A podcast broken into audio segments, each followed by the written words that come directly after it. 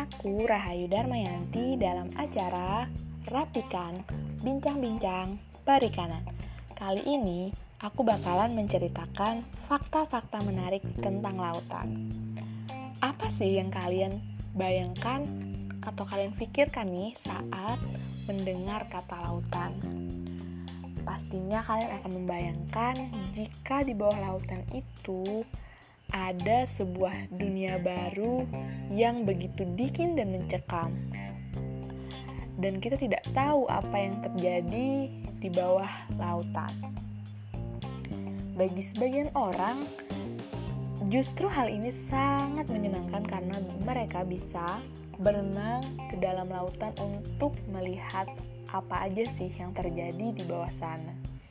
Tetapi untuk beberapa orang lagi, Justru hal itu akan membuat mereka merasa takut karena mereka takut jika sesuatu di bawah sana adalah hal yang mengerikan. Hah? COVID-19? Nah, jadi aku punya beberapa tips nih biar kalian tetap sehat di rumah. Sudah di rumah aja. Duh, bosen banget. Kalau kamu udah bosen, lakukan kegiatan lain seperti mengerjakan tugas, olahraga juga boleh, atau hal lain yang kamu sukai. Rajin cuci tangan, dan jika ada tamu, harus ada jaga jarak. Jangan ngumpul. Kalau terpaksa keluar rumah, gunakan baju yang aman dan selalu memakai masker. Ketika kamu berenang ke tengah lautan, salah satu resiko yang bakalan kamu hadapi itu adalah kemungkinan untuk tenggelam. Hal ini karena adanya gelombang dan ombak yang besar.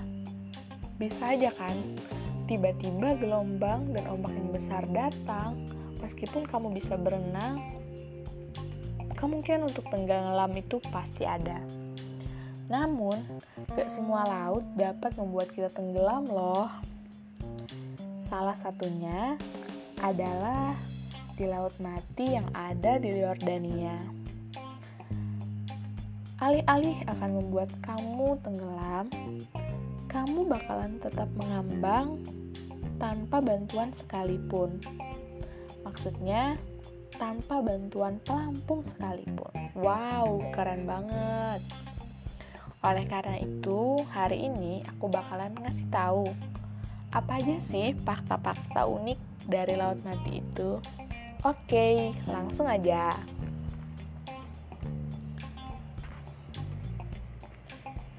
Ternyata laut mati itu bukan sebuah lautan, tetapi sebuah danau dengan air yang sangat asin. Dan anehnya, Rasanya itu bahkan lebih asin dibandingkan dengan air laut aslinya. Wow, mungkin gak ya air laut mati bisa dijadikan garam dapur yang pastinya gak, gak butuh bu, jumlah yang banyak hanya sedikit aja udah asin banget.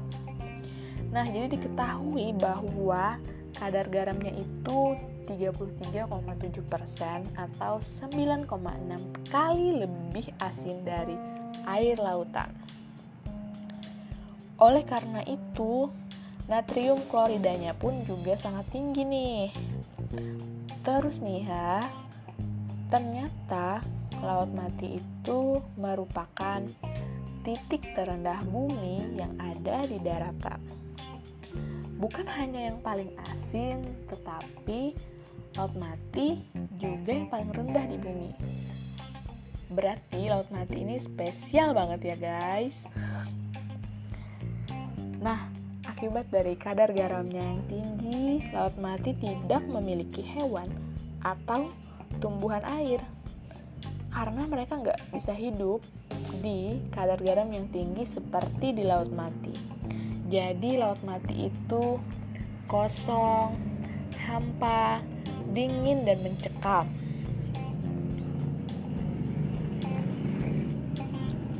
Karena hal inilah,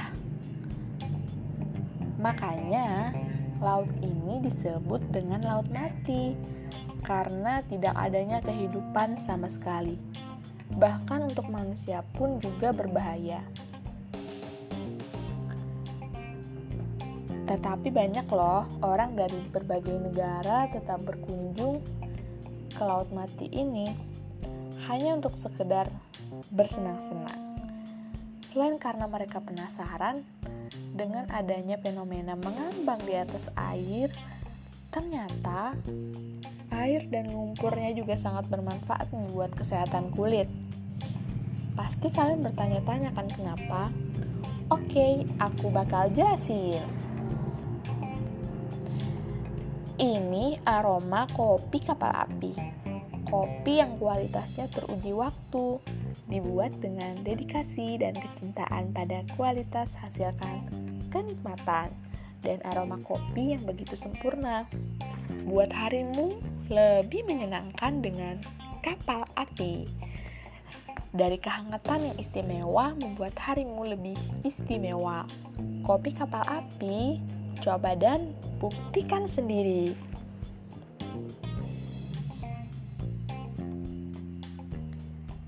Nah, tadi kan aku mikirnya kalau air laut mati ini bisa menggantikan garam dapur.